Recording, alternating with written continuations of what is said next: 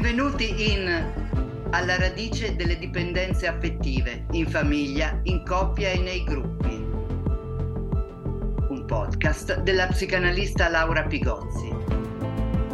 www.laurapigozzi.com www.laurapigozzi.it Questa puntata si occuperà di quello che viene chiamato allattamento a termine ma che in realtà sarebbe meglio chiamare allattamento a oltranza o allattamento senza termine. C'è una sorta di richiesta eccessiva che pesa sulle madri, soprattutto al primo figlio, perché si raccomanda loro fin dagli ospedali un troppo di allattamento, un troppo anche di presenza e quando le donne non riescono a soddisfare questi dettati, hanno grandi sensi di colpa e non si sentono in qualche modo appagate, diciamo, hanno sensi di colpa se quello che viene richiesto loro, cioè il sentirsi appagate dall'essere sempre a disposizione del loro neonato, lo, per loro non vale. E le domande di aiuto che formulano le neomamme testimoniano del fatto che non è solo il, prigion- il bambino ad essere un prigioniero di questo allattamento ad oltranza, ma anche la madre stessa che cade in una sorta di inclusione primitiva. Allora, eh, ci sono dei post, ci sono dei, nei social, insomma, uh, sono molti, ci sono dei traguardi che vengono mostrati nei social. Per esempio c'è una mamma che dice sono, che ha diciamo, allattato il suo bambino fino a 32 mesi, si dice sono fiera di questo traguardo e grazie anche a questo gruppo, perché ci sono in Facebook, per esempio, dei gruppi di allattamento ad oltranza. Quindi sono dei casi di oh, 32 mesi, poi è buffo, no? Perché possiamo anche esplicitare quanti anni sono, no? Sono due anni e mezzo praticamente, è qualcosa anche di più di due anni e mezzo. Quindi, e, e anche spesso i, i, le neomamme, ma anche i neopapà, mi è capitato, contano l'età del bambino in mesi. Cioè, anche dopo che è passato l'anno. E questo è un segnale del fatto che forse non si vuole che il bambino cresca troppo o troppo in fretta, perché contare in mesi significa tenerlo sempre piccolo. Allora, qui c'è sull'allattamento a oltranza, è un fenomeno sociale, è un contagio, cioè non si tratta solo, e questo è bene dirlo, di casi patologici che noi vediamo nei nostri studi. Il fatto è che si contagiano tra di loro le neomamme e molte di queste non conoscono le conseguenze di alcuni comportamenti che sembrano accettati socialmente. Ora, un altro post, vi leggo questi perché sono assolutamente, come dire, illuminanti no? su dove sta andando un certo, una certa pad, parte del mondo delle madri. Sono molto triste, dice questo post di una madre, e sono qui a confidarmi con voi, batuffole. Ecco, si chiama le altre madri batuffole, cioè un'infantilizzazione generale. Quindi sono molto triste, sono qui a confidarmi con voi, batuffole. Dopo 26 mesi la mia cucciola ha iniziato a rifiutare la tetta. Io provo a dargliela. E lei prima la prende, poi si stacca e fa no con la testa. Credo, e ascoltate qui cosa si dice, credo che sia colpa di mia suocera, che quando non ci sono io le fa mangiare di tutto. Riprovo e piango, piango e riprovo. L'ultima volta una lacrima è scesa fino al seno. Devo arrendermi? Ecco, Questa è la narrazione che impregna molte mamme, dove perdere l'allattamento, anzi proprio una nella risposta, un'altra mamma nella risposta glielo dice, e temo che tu debba arrenderti. Perdere l'allattamento è come perdere il bambino. Lo so, nessuno potrà capire, solo noi mamme possiamo. Ecco, questo vi fa, vi dà, come dire, l'idea del delirio anche, no? Il delirio è contagioso, il delirio eh, come dire, contagia le masse, lo vediamo anche nelle, nelle masse politiche, no? Ma le mamme sono un gruppo, sono una massa e possono contagiarsi e possono condividere dei piccoli deliri. Questo è uno di quelli e questo è un delirio che deriva proprio dalla, come dire, dalla esaltazione dell'allattamento. Ma cosa c'è veramente in gioco nell'allattamento?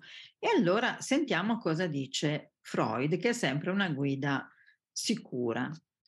Allora, per Freud la suzione del neonato è qualcosa di, che ha a che fare con la voluttà, dice voluttà è una parola antica, ma insomma la sensualità, e anzi la definisce come il primo, il primo stadio della sessualità infantile.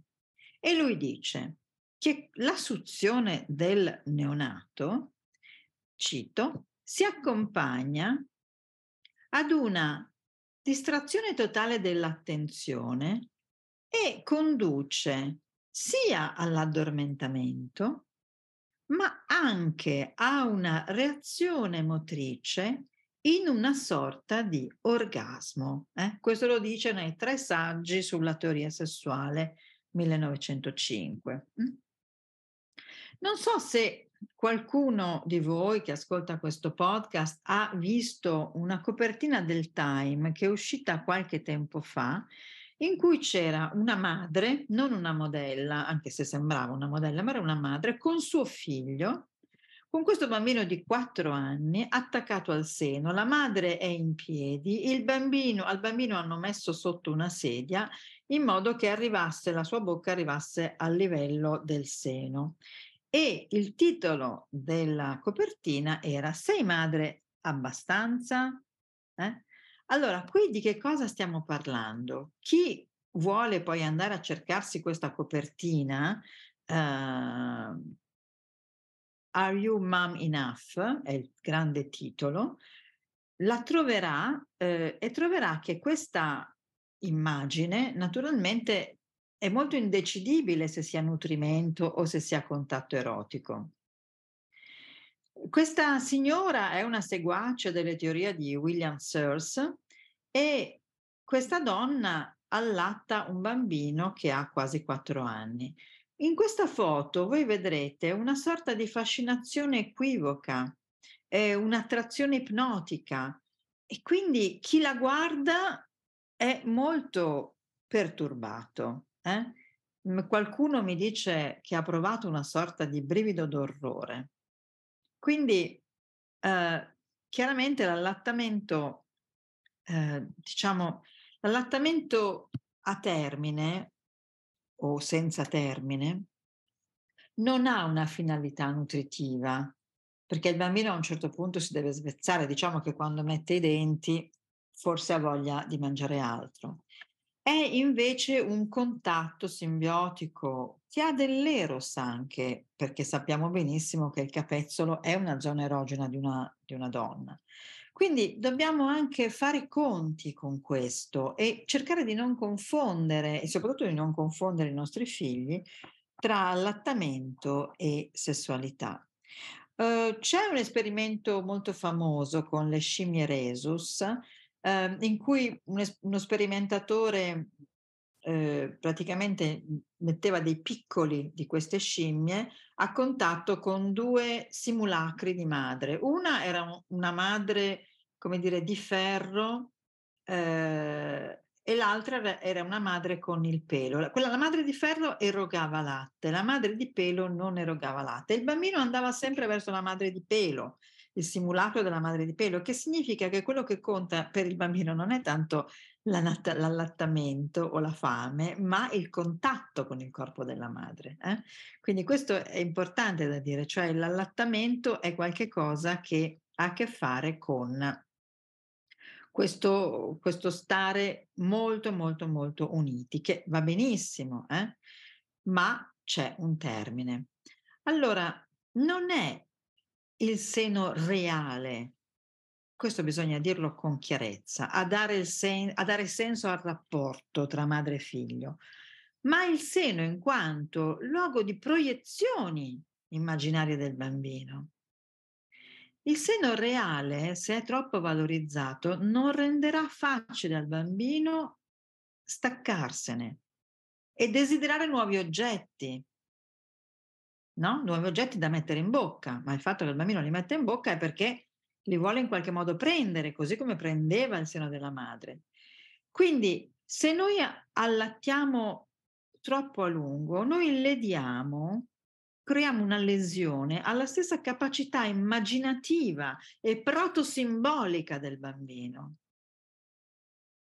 Inoltre, e concludo, il distacco al seno non sarà una non, non sarà, come dire, la separazione da un'illusione necessaria, ma sarà la separazione da una sostanza che dà dipendenza e quindi da qualcosa che madre e figlio trattano come realmente indispensabile.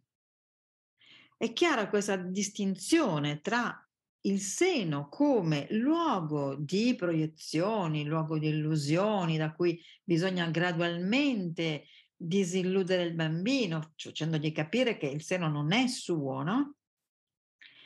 Invece il seno come pensato come qualcosa che realmente è indispensabile, il seno, nella sua realtà, che, sembra, che è quello che sembra che pensino queste, questo gruppo di madri mhmm, che mhmm, sostengono l'allattamento senza fine, pensano che sia realmente indispensabile. Invece il distacco dal seno è la separazione da un'illusione necessaria, è ciò che, cre- che, che fa crescere. Tutti noi cresciamo staccandoci da delle illusioni necessarie.